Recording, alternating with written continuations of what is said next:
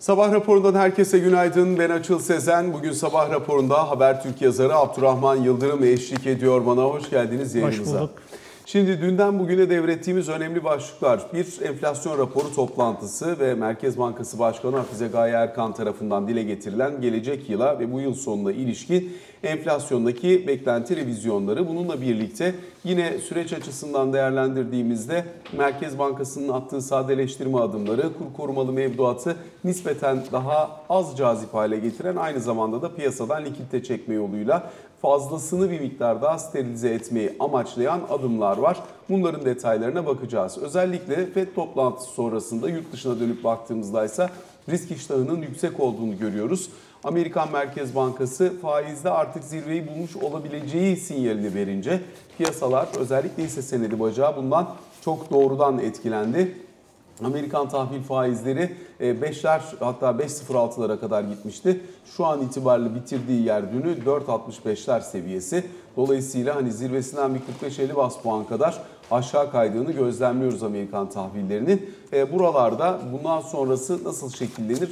Fikirler biraz ayrışmış gibi görünüyor. Piyasanın bir kısmı hala faizde zirvenin görülmemiş olabileceğini, dolayısıyla orta vadede yeniden yüzde beşlerle karşılaşmanın sürpriz yaratmaması gerektiğini savunuyor.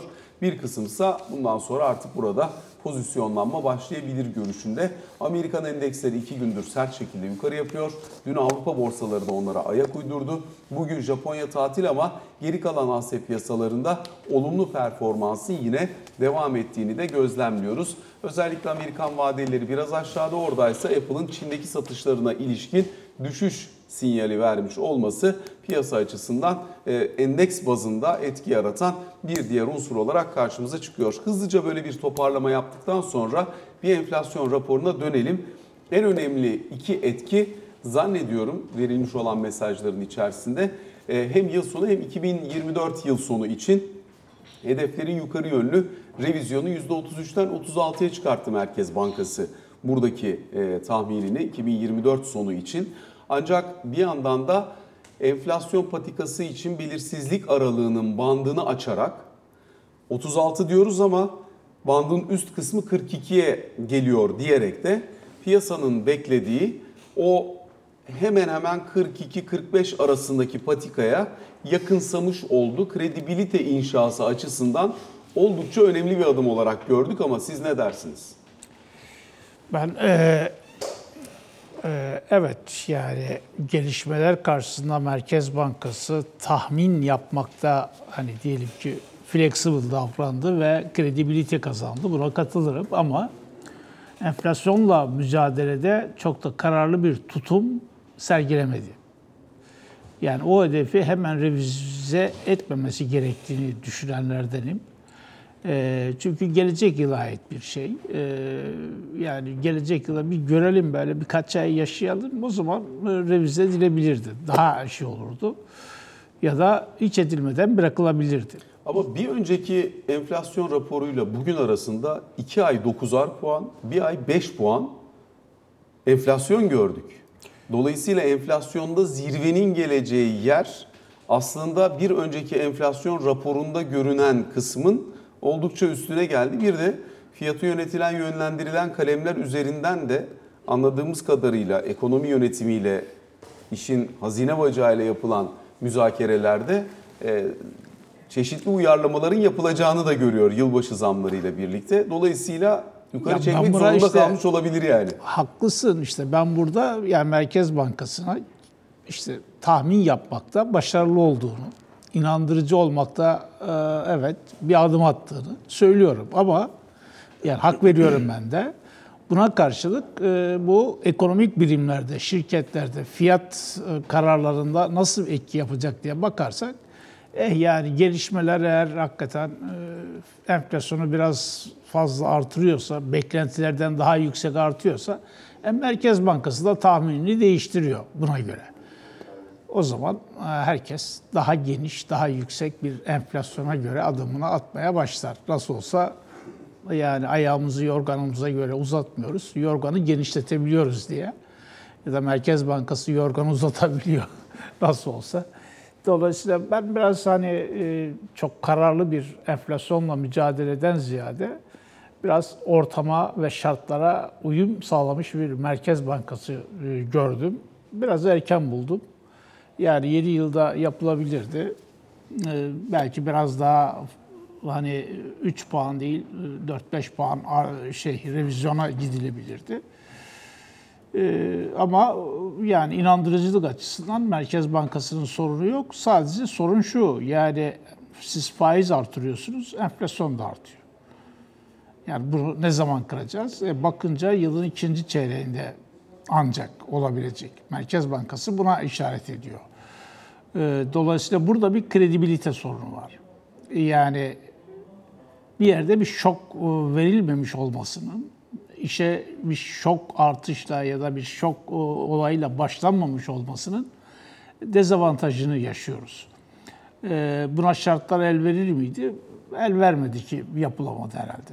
İlk toplantıdan mı bahsediyorsunuz? Yani ilk toplantıdan, evet. Yani belki ilk değil ikinci toplantı, ama yani başlarda ikinci şoku verirseniz. Çünkü kuvvetli zaten. Üçüncü de galiba oldu. sekiz buçuktan on beş oldu ilkinde. Yani ilk toplantıda yapılmadı, ikinci toplantıda yani sekiz buçuktan on beş oldu. İkincisinde bir, bir, bir tur daha yapıldı. Yani her toplantı faiz artırdı Merkez Bankası. Yok, doğru doğru. Ama geldiğimiz yer o kadar derin çukurda ki, yani Cumhuriyet Cumhuriyet'in yüzüncü yılı nedeniyle tekrar işte rakamlara bakarken hakikaten bin dokuz yüz yetmişli yıllarda kalmış yani. O zaman enflasyon kaç? İşte e, faiz yüzde dokuz. yüzde on beşe çıkmış. Enflasyonda yüzde yüz. Yani oradan bu yana en kötü ve en derin negatif faiz uygulaması. Üstelik bu çağda piyasalaşmanın olduğu, e, sermaye hareketlerinin serbest olduğu, döviz taşımanın serbest olduğu, finansal araçların bu kadar gelişmiş olduğu bir dönemde oluyor bu. elli yıl öncesinde olmuyor. Yeni yarım asır öncesinde yok. Yani o zaman Türk milleti ne yaptı? Altın, altına sığındı. Ne yaptı? Arsaya, yazlıklara sığındı. Gitti gayrimenkule yatırım yaptı. Ve biz finansal kaynakları hakikaten ölü yatırımlarda, yani ölü yatırımlara yatırdık, öldürdük. Ekonomiye kazandıramadık. Ee, yani aynen bugünkü gelişmelerin benzeri bin dokuz yüz yetmişli yıllarda olmuş. Yani herkes banka müdürünün kapısında kredi peşinde, krediyi alabilen köşeyi dönüyor. E şimdi de bu dönem geride kalıyor şimdi. Ama geçen yıl yaşadık bunu. Bu yılın önemli bir kısmında yine yaşadık. Dolayısıyla bunun tekrarlanmaması lazım ama tekrarlandı. Dolayısıyla öyle bir şeyden çıkıyoruz. Yani çok derin bir çukurdan artık yeryüzüne çıkıyoruz diyelim. E, bu olumlu. E, ama enflasyonun da yükselmekte olduğu, yani faizi bu kadar artırmamıza rağmen niye enflasyon yükseliyor? Geldiğimiz yer çok kötü. Ondan dolayı enflasyon hala yükseliyor ve ondan dolayı bir şok lazımdı, ama bu şoku herhalde siyasetçiden çok e, uygulanabilir görmediler ki bunu yapmadılar, yapamadılar. Ama seçim sonrasında bence yapacaklardır ve gelecek yılki enflasyon hedefini keşke bence hemen artırmasalardı. Peki şimdi, yani aynı kalsaydı düşürülebilir mi? Onu tartışırdık. Düşürülebilirdi. Şimdi Merkez Bankası'nın dünkü açıklamalardan yola çıkarak söyleyeceğimiz şey şu olabilir. Çünkü Merkez Bankası Başkanı diyor ki enflasyonu aşağı çekmekteki en önemli unsur beklentilerin doğru yere çıpalanması. Dolayısıyla siz piyasa işte kırk üç kırk beş beklerken, I M F kırk altı derken gelecek yıl sonu için otuz üçte tutmaya devam ederseniz bir pozitif reel faiz söylemi var. Bir reel faiz vereceğiz söylemi de var. Dolayısıyla bir bunun bir miktar piyasa inandırıcılığı ve beklentileri çıpalama vazifesini görmek istediğimiz ölçüde gösteremeyebileceğini düşünüyoruz. Rasyonel politika derken beklentiyi doğru yere koymak ve ona yaklaşmak en önemli unsur ki fiyatlama davranışını düzeltmek ana eğilim.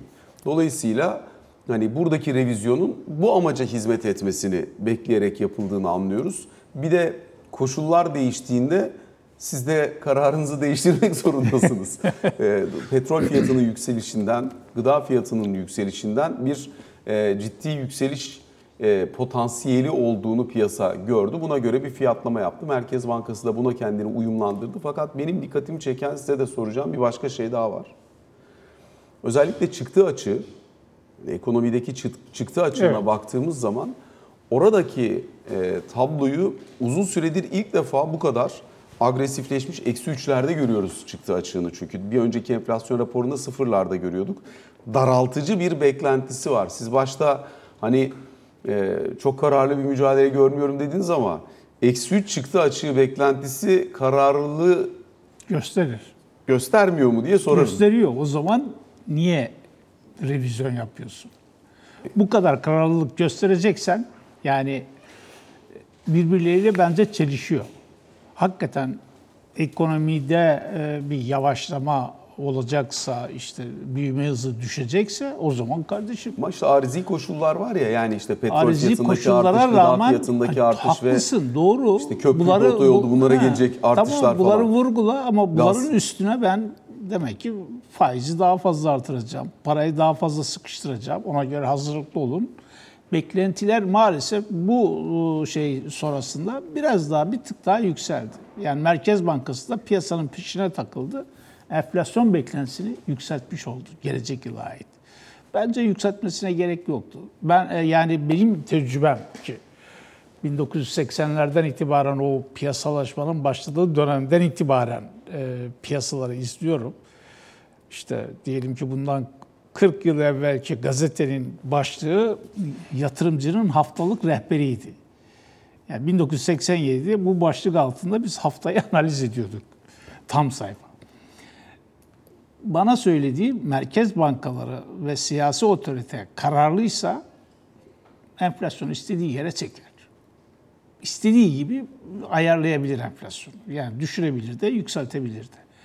Dolayısıyla burada piyasaların öngörmüş olduğu zamandan daha hızlı bunu yapabilir. Boyutunu da daha yüksek yapabilir. Yani bunu artırma yönünde de yapabilir, düşürme yönünde de. Nasıl geçen sene herkes yanıldı enflasyonda. Çünkü yani e, hükümet böyle karar veriyor ve böyle yapıyor, yapabiliyor. Yani kamunun elinde güç çok fazla. Dolayısıyla burada bence daha kararlı bir duruş sergilemesini ben tercih ederdim. E, seçimden sonra da hakikaten seçim sonucuna göre ve siyasi otoritenin alacağı karara göre ki orada tek bir şey var. E, yani yeni bir anayasa referandumu yapılacak mı, yapılmayacak. Bunun işareti ilk akşamdan verilir bence. Yani seçimin olduğu günün akşamından verilebilir. Dolayısıyla seçim sonuçlarından da çıkartılabilir. Eğer yeni bir referandum yoksa Merkez Bankası çok rahatlıkla yüzde otuz üç enflasyonu tutturabilirdi. Tutturması da lazım çünkü ancak şok şeklinde hareket Şimdi edersen... Matematiksel olarak tutması biraz zor ya. Yani yetmiş beşte zirve yapacak olan bir enflasyonu yıl sonunda otuz üçe indirebilmeniz için hani evet baz etkisi falan var ama e, ama baz bayağı etkisi fazlası, de bayağı çok, fazla, işte çok bayağı, var. Bayağı fazlası iki gerekiyor ay, ya. iki ay üst üste yüzde on artmış. Yani gelecek sene Temmuz ayında yani Haziran Temmuz aylarında ne olacak da yüzde on artacak. Temmuz yani Ağustos. Temmuz Ağustos pardon. Temmuz Ağustos. Yani dolayısıyla bence şey e, Türk lirasını değerlendirmeye de üstelik karar vermişsin. Onun şartlarını da hazırlamışsın. Bunu deklare de ediyorsun artık. Yani Türk lirasının değerlendirileceğini artık e, Sayın Bakan da açıkladı. E, dolayısıyla Türk lirası değerlenecek. Yani sadece petrol mü bunu şey edecek? Yani diyelim ki petrol hani yüz elli dolara giderse başka bir şey tabii. Başka bir dünya. Dünya içinde başka, bizim içinde başka olur. Ee, ama yani böyle yani seksen doksan yüz dolar yani bu civarlardaki bir petrol fiyatı Türkiye'nin enflasyon hedefini çok da fazla etkilemeyebilir.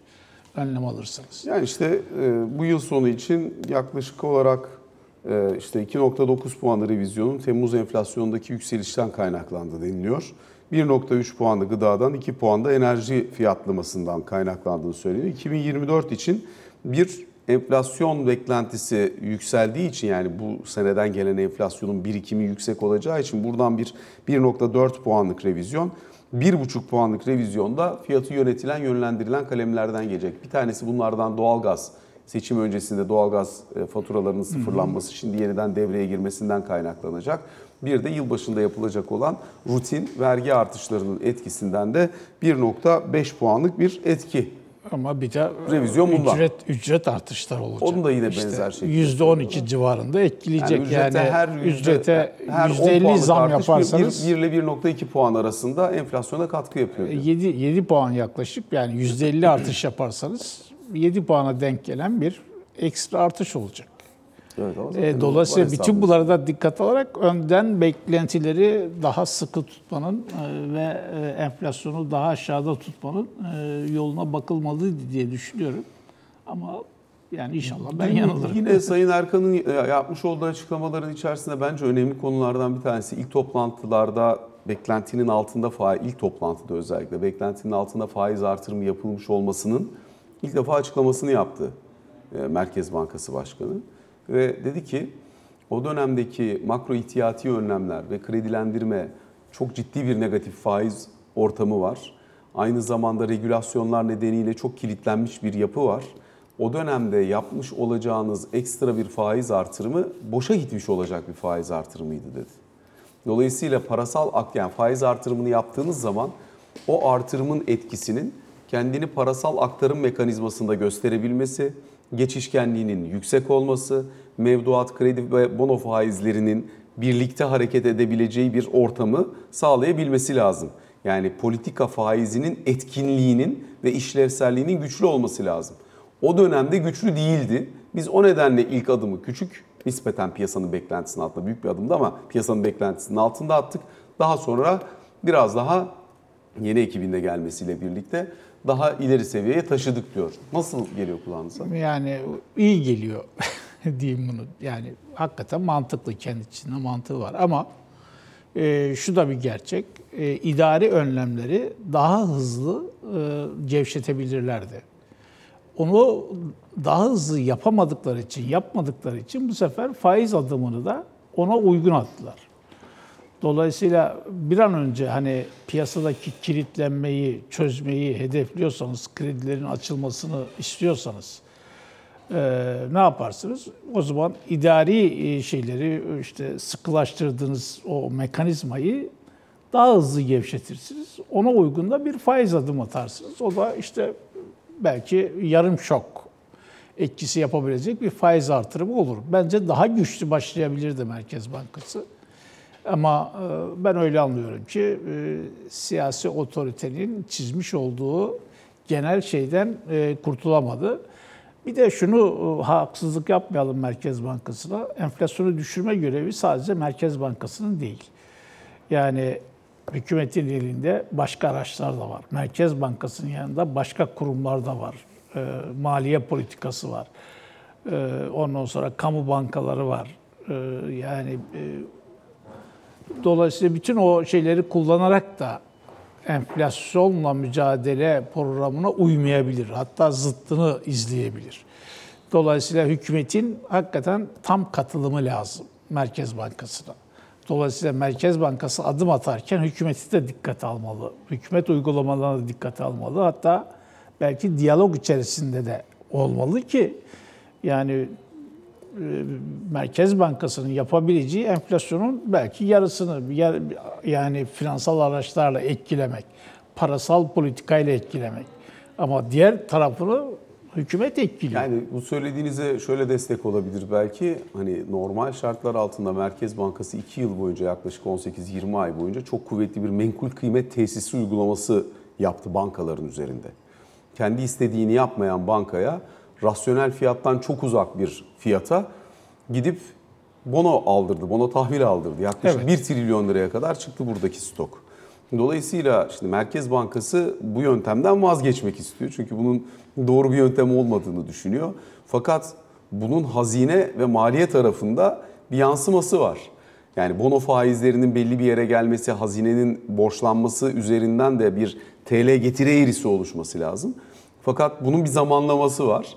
Bu zamanlama herhalde ancak oluştu. Çünkü hazine de daha yüksek maliyetle borçlanmak istemiyor. Maliyenin üzerine daha fazla yük binsin de istenmiyor.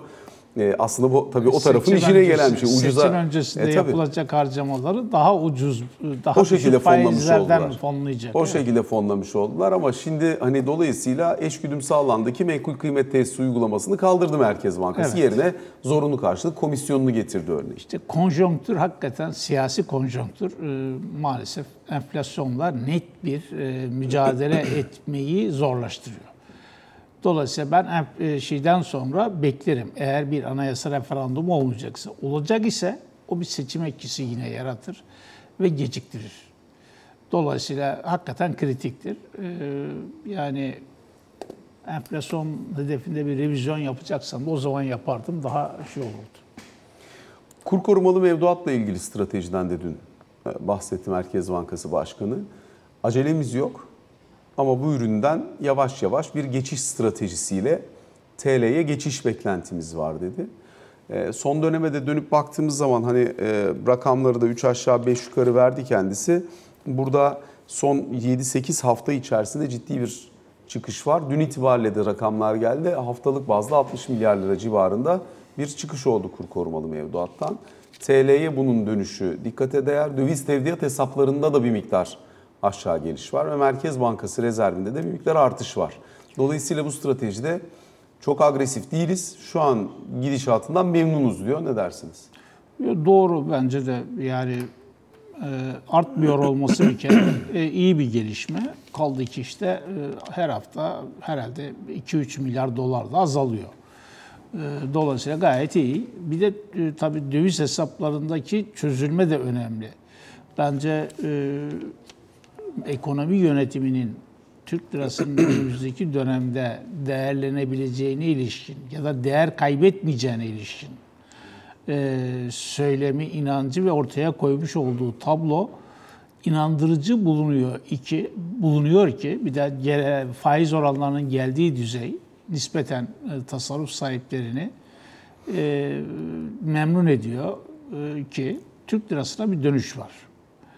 Yani nitekim burada da konuştuk. İşte üç aylık bazda yüzde kırk beşe çıkan e, Türk lirası vadeli mevduat faizi hakikaten e, önümüzdeki dönem için bir reel faiz anlamına e, aşağı yukarı gelebilirdi. Ama orada bir gerileme de var şimdi. Yani beş puan geriledi sizinle konuştuktan sonra. Son birkaç hafta içerisinde gerileme var. E, dolayısıyla yani bence burada faiz belirleyici. Yani faizi artırdıkça e, Türk lirasına geçişler olacak. Türk insanı e, ya da tasarruf sahibi ya da para sahipleri hakikaten dünya ölçeğinde tecrübe kazanmış.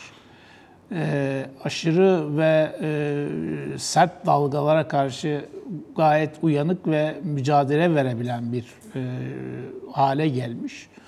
elli yıllık e, çok yüksek ve oynak bir enflasyonla baş edebilmiş bir kitle. Dolayısıyla en ufak bir konjonktür değişmesini çok iyi değerlendirebiliyorlar. Çok hızlı hareket edebiliyorlar. Her an tetikte bekleyebiliyorlar. Tam bir Orta Doğu insanı ve Orta Doğu'nun oynak yapısına uygun bir davranış tarzı. Dolayısıyla burada da kendisini gösteriyor bence. Yani daha faiz reel olmadan, reele yaklaştığı ortamda dövizi bırakıp bu ortamda Türk lirasına geçiş olabiliyor. Ee, onu görüyoruz. Şimdi bir tarafıyla da özellikle piyasada kur korumalı mevduat üzerinden kalmış bir likidite vardı. Dün zorunlu karşılıklarda kur korumalı ürünlere e, uygulanan zorunlu karşılıklarda yüzde yirmi beşten yüzde otuza geçti Merkez Bankası. Ayrıca yine yabancı para cinsinden mevduatlara da ilave bir e, zorunlu karşılık getirdi. Dolayısıyla piyasadan şu an itibariyle yaklaşık üç yüz elli dört yüz milyar lira arasında bir kaynak çekilişi yaşanması söz konusu olacak gibi görünüyor. Piyasada kur korumalı mevduat üzerinden kalan, çünkü oralarda özellikle seçim öncesinde bağlanmış olan kur korumalı mevduattaki rakamlar çok yüksek olduğu için hani siz ne kadar sıkılaştırıcı hamle yaparsanız yapın, içsel büyümesi ve faiz üzerinden gelişiyle piyasada fazla likidite kalıyordu. Dolayısıyla bu fazla likidite aynı zamanda önemli ölçüde mevduat faizinin aşağı gelişiyle de sonuçlanıyordu. Yani piyasada likidite fazlaysa bankaların likidite ihtiyacı azalacağı için mevduata ödediği faiz de azalıyor. Bu da T L'nin cazibesini azaltıyordu. Dolayısıyla buralarda oluşabilecek potansiyel riskleri biraz daha etkin yönetebilmek için bir kez daha sterilizasyon adımı geldiğini görüyoruz. Ne dersiniz? Bu güzel bir adım, iyi bir adım. Hani aynen ifade ettiğin gibi gerekli adımı atmış. Belki daha da atılması gerekir. Çünkü iş dünyasında kredi kullanımını, kredi kullanımına karşı bu faiz oranlarından çok talep yok. Dolayısıyla çok talep olmayınca bankalarda dönüp mevduata iyi faiz vermesinin çok da bir anlamı kalmıyor. Onlar da mevduat faizini artırmıyor ya da hafif düşürebiliyor. Bu durumda sistem yine çalışmamış oluyor. Dolayısıyla sistemi çalıştırmak için ideal likidite düzeyine varmak lazım. Merkez Bankası da o ince ayarı yapıyor bence. Yani etkili bir para politikası denebilir. Bugün Merkez Bankası bunları açıkladı. Bugün itibariyle de enflasyon rakamını göreceğiz. Bizim anketimiz, Bloomberg H T ekibinin yapmış olduğu anket, aylık enflasyonu yüzde dört civarında bekliyor. Piyasanın genel beklentisi diğer anketlerde de üç aşağı beş yukarı aynı. Eğer dört gelecek olursa aylık enflasyon yıllık yüzde altmış iki virgül iki'ye geliyor. Yıl sonu beklentisi altmış sekiz virgül altı. iki bin yirmi dört yıl sonunu nerede bekliyorsunuz diye sorduk ankette. Orada da yüzde kırk üç diyor bizim anketimize katılan e, piyasa oyuncuları. Ne evet. bekliyorsunuz enflasyondan? Yani dördün altı olabilir. Çünkü İstanbul Ticaret Odası'nın enflasyonu yirmi beş dördün, kurum katıldı bu arada ankete. dördün altında çıktı.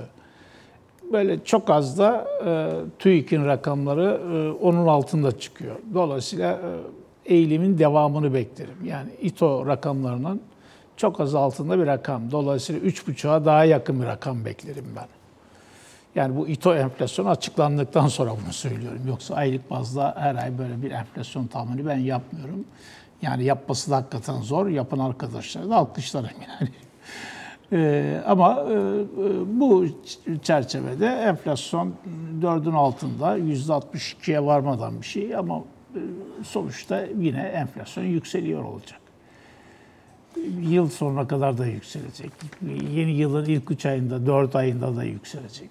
Dolayısıyla böyle bir tablo var karşımızda. Mal enflasyonu geçici dönemlerde yaşanan, geçici şoklar, arızi şoklar ile yükselen fiyatlar, o şoklar ortadan kalktığında hızlıca geri gelebiliyor. Yani mal enflasyonunu yönetmek şoklar geçtiği an itibariyle daha kolay. Fakat hizmet enflasyonunda muazzam bir katılık var. Ve bu katılık çok uzun süre içerisinde çözülebiliyor. Dün de yine Merkez Bankası Başkanı'nın açıklamaları oldu. Bu konuyla ilgili olarak eğitimde, kirada, sağlıkta, oteller, otel ve lokanta gibi kalemlerde çok ciddi bir katılık söz konusu. Burada da uzun sürdükçe enflasyon, yani ne kadar uzun süre bununla yaşarsanız ki biz artık üçüncü yılındayız yüksek enflasyonun. Ee, ne kadar uzun süre yaşarsanız buralardaki katılık o kadar artıyor. Bunu çözmek daha güç, daha zor oluyor. Ee, Sayın Erkan dün kiradan bahsetti, kira fiyatlarından bahsetti mesela. Buralardaki katılığın çok yoğunlaştığından ki kısıtlama var yüzde yirmi beş normalde. Ama kimse dinlemiyor. Dolayısıyla Ee, hani buralardaki bu yükselişin son dönemde bir parça burnunu aşağı çevirdiğinden bahsediyor ama ancak beklentiler doğru çıpalanabilirse buranın da normalleşeceğini söylüyor. Ne dersiniz bu hizmet enflasyonu katılığı için? Vallahi e, her yerde olan bir şey bu. Bizde de oluyor. E, olması da gayet doğal. E, çünkü fiyat artışlarına ya da enflasyona geç katılan bir kalem, hizmet kalemi. Aynı zamanda da işte hem enflasyonu geç gerçekleşiyor hem de düşüşe de geç katılıyor. Ee, yani dolayısıyla e, diyelim ki yani üç yıl boyunca biz mal enflasyonu yaşadık.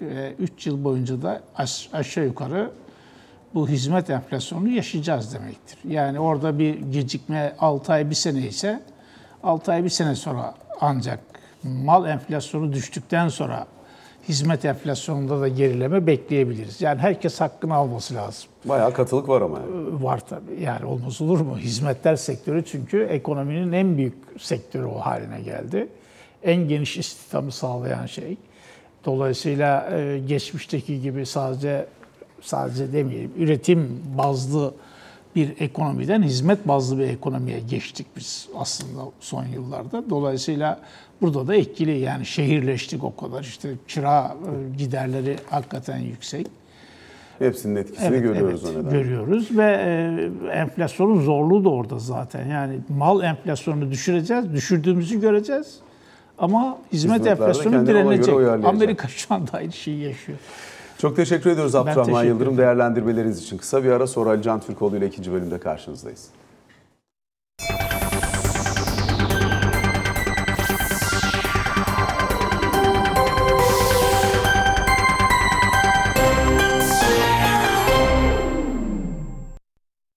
Sabah raporunun ikinci bölümünde Ali Can Türkoğlu ile birlikteyiz. Ali Can, günaydın. Günaydın. Birkaç tane önemli gelişme var. Bunlardan bir tanesi Enerji Bakanı'nın Rusya'da yapmış olduğu açıklamalar. Hızlıca onlarla başlayalım. Kısaca Çok söyleyeyim. Çok konu var. Kısa kısa gidelim. Burada. Tabii kısaca anlatayım burada. Burada daha önce Cumhurbaşkanı da açıklamıştı. İstanbul Finans Merkezi'nde bir enerji borsası kurulması konusuyla ilgili olarak bunu söylüyor bakan tekrar. Enerji ve ticaret borsası oluşturacağız İstanbul Finans Merkezi içinde diyor. Burada da enerji ve maden ticaretinin yapılacağını söylüyor iki bin yirmi dört yılı içerisinde. Bunun dışında bir de yine Gazprom ve diğer ortaklarla konuşulan bir konu daha var. Elektronik ticaret platformu kurulması hedeflendiğini söylüyor. Bu da muhtemelen bir yıl içerisinde kurulacak diyor. Dolayısıyla iki bin yirmi dört yılı içerisinde hem enerji borsasının E, İşleyişini göreceğiz. En azından olup olmayacağı konusunda daha net adımlar atılacaktır. Hem de bu elektronik ticaret platformu konusu Gazprom ortaklığında kurulacak gibi gözüküyor. Peki bir diğer önemli konu İngiltere ile bir serbest ticaret anlaşması tartışması vardı. Gümrük Birliği'nden çıktıktan sonra, daha doğrusu Avrupa Birliği'nden çıktıktan sonra İngiltere, Gümrük Birliği'nin üzerinden yapılabilecek çeşitli revizyonlarla bir serbest ticaret anlaşmasına doğru geçiş ne aşamadayız şu anda? Şimdi dün akşam yayında biraz bahsettim. Sonrasında açıklama da geldi Birleşik Krallık'tan Büyükelçilik aracılığıyla. Şimdi bu serbest ticaret anlaşması müzakerelerini şekillendirmeye yardımcı olmak amacıyla Birleşik Krallık ve Türk şirketlerine yönelik sekiz hafta boyunca açık kalacak bir katkı çağrısı başlattılar. Bu katkı çağrısında da call for input dedikleri mevzu. Bu da şimdi dedin ya Avrupa Birliği'nden çıktı. Avrupa Birliği'ndeyken Birleşik Krallık yapılan bir serbest ticaret anlaşması vardı. Bu da sadece ürünleri kapsıyordu. Şimdi yeni müzakerelere altlık oluşturması amacıyla hem hizmetleri, hem teknolojiyi, hem dijitali içine alabilecek şekilde önerilerin alındığı bir platform bu. sekiz hafta boyunca teklifler, öneriler alınacak hem Birleşik Krallık şirketlerinden hem Türk şirketlerinden. Ondan sonra yapılacak toplantılarda da yeni serbest ticaret anlaşması ki iki tarafta bu konuda iradeyi koyuyor zaten güncellenmesi konusunda. Yeni serbest ticaret anlaşmasının içerisine neler eklenebilir, neler olmalı konusu biraz daha sağlam temelde ilerleyecek gibi gözüküyor. Bu yüzden hem Türkiye açısından hem Birleşik Krallık açısından önem verilen bir mevzu. Aile ve Gençlik Fonu kurulması yönünde bir eğilim var. Bir kanun Enteresan. teklifi var. Bir kanun teklifi var. Dün itibarıyla Türkiye Büyük Millet Meclisi'ne sunuldu. Bunda özellikle evlenecek çiftlere iki yılı geri ödemesiz kırk sekiz ay vadeli yüz elli bin liralık bir e, kredi. kredi verilecek. Ama bunun mesela e, şimdi şöyle kuruluyor. Hazine Bakanlığı'na bağlı bir kamu tüzel kişiliğine haiz bir fon oluşturuluyor.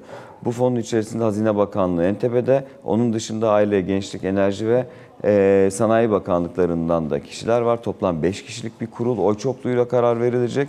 E, peki bu fonun gelirleri kaynağı nereden oluşacak sorusunda da petrol ve doğalgaz gelirlerinin yüzde yirmisinin bu fona aktarılması, yine var olan fonların da yüzde onunun kaynak olarak bu fona aktarılması gündemliymiş. Toplamda ilk aşamada... Yani bu aslında düğün, dernek, ev düzme bunun için. Evet, doğru bunun mu? için. Toplamda yani doğalgaz kaynağının yüzde yirmisi evet. dernek, ev düzme evet, için. Evet, doğru. Toplamda ilk aşamada dört buçuk beş milyar liralık bir kaynak oluşturulmasının hedeflendiği ve bunun planlandığı da söyleniyor. Sunuldu Türkiye Büyük Millet Meclisi'ne. Muhtemelen gelecek haftadan itibaren görüşmelerine tanıklık edeceğiz. Çalışma Bakanlığı'nın bütçesi. Bütçe dün görüşüldü. Şimdi burada önemli olan asgari ücret ve memur maaşları. Asgari ücret görüşmeleri Aralık ayı başında başlayacak. Herkesin mutabık kalacağı, mutlu olacağı bir tutarda uzlaşılacağını ümit ediyoruz diyor Bakan Işıkhan. Memur maaşlarıyla ilgili olarak da e, dün gelmesi önemli. Neden? Bir kez daha şu vurgu yapılıyor. Enflasyona karşı memurlarımızı koruma prensibimizi sürdüreceğiz diyor Bakan. E, dün enflasyona ilişkin Merkez Bankası Başkanı'ndan açıklamalar gelmişti. Dolayısıyla önümüzdeki aydan itibaren e, elde veriler varken memur maaşları ile ilgili olarak enflasyonun altında kalmayacağına ilişkin bizzat bakanın ağzından da açıklama geldi. E, Aralık ayından itibaren daha net rakamlar üzerinde konuşulacak iki başlıkla ilgili olarak da. Cumhuriyet Halk Partisi'nde kurultay. Son mu? Son. e, şimdi yarın çok kritik bir gün. Yarın genel başkan seçimi var. Pazar günü parti meclisi seçimi var. Toplamda şu ana kadar E, bin üç yüz altmış sekiz delegesi var Cumhuriyet Halk Partisi'nin. Ee, en son aşamada dün mesela e, sabah anlatmıştım, yüz otuz milletvekilinden doksan beşi Sayın Kılıçdaroğlu'na destek açıklaması yapmıştı. Dün de elli beş il başkanı e, Kemal Kılıçdaroğlu, Kemal Kılıçdaroğlu'na destek açıklamasında bulundular. E, ters tarafta, yani değişimi savunan ekip, Özgür Özel'in e, genel başkan adayı olduğu tarafta ise İstanbul e, İl Başkanlığı tarafından İstanbul'un yüz doksan altı delegesinden yüz seksen beşinin Özgür Özel'e destek verdiği yönünde iddialar var Cumhuriyet Halk Partisi içerisinde. Dolayısıyla bir kere e, C H P kurultayını ilk konuştuğumuz zamanlarda çok rahat bir şekilde Genel Başkan Kemal Kılıçdaroğlu aday olması durumunda delege yapısından ötürü seçimi kazanacaktır söylemi bugün artık o kadar fazla kullanılmıyor. Çünkü farkın oldukça az olduğu. Mesela son söylenilen rakamlarda işte yedi yüz civarında Sayın Kılıçdaroğlu, altı yüze yakın civarda da Sayın Özgür Özel'in olduğu ifade ediliyor ama bunlar tabii kalmış demek yani. Evet bak. Yani işte ama yedi yüz civarının kastı yedi yüz seksen mi mesela? Gürsel Erol yanlış hatırlamıyorsam yedi yüz seksen civarında beklendiğini ifade etmişti. Ama bunların tamamı, özellikle sen de iyi takip edersin, bilirsin, o kurultay günü gelip salona girildiğinde oradaki havadan da etkilenen bir kesim vardır. Dolayısıyla bir kere farkın çok net olmadığı, dolayısıyla Sayın Kılıçdaroğlu ile Sayın Özgür Özel arasındaki seçimin son güne kadar devam edeceği ve delegeler üzerindeki baskının da devam edeceğini söyleyebiliriz. Ama yarın genel başkan seçimi, pazar günü parti meclis seçimi, Sayın Kılıçdaroğlu'nun bu arada kendisinin son kurultayı olduğu ve bundan sonra bir daha seçime girmeyeceği yönünde bir açıklama yapması da bekleniyor cumartesi günü itibarıyla. Ondan sonra da zaten aday belirleme dönemi başlayacak. Ali Can, teşekkür ediyoruz. Ben teşekkür Sabah ederim. Raporunu böylelikle tamamlamış oluyoruz.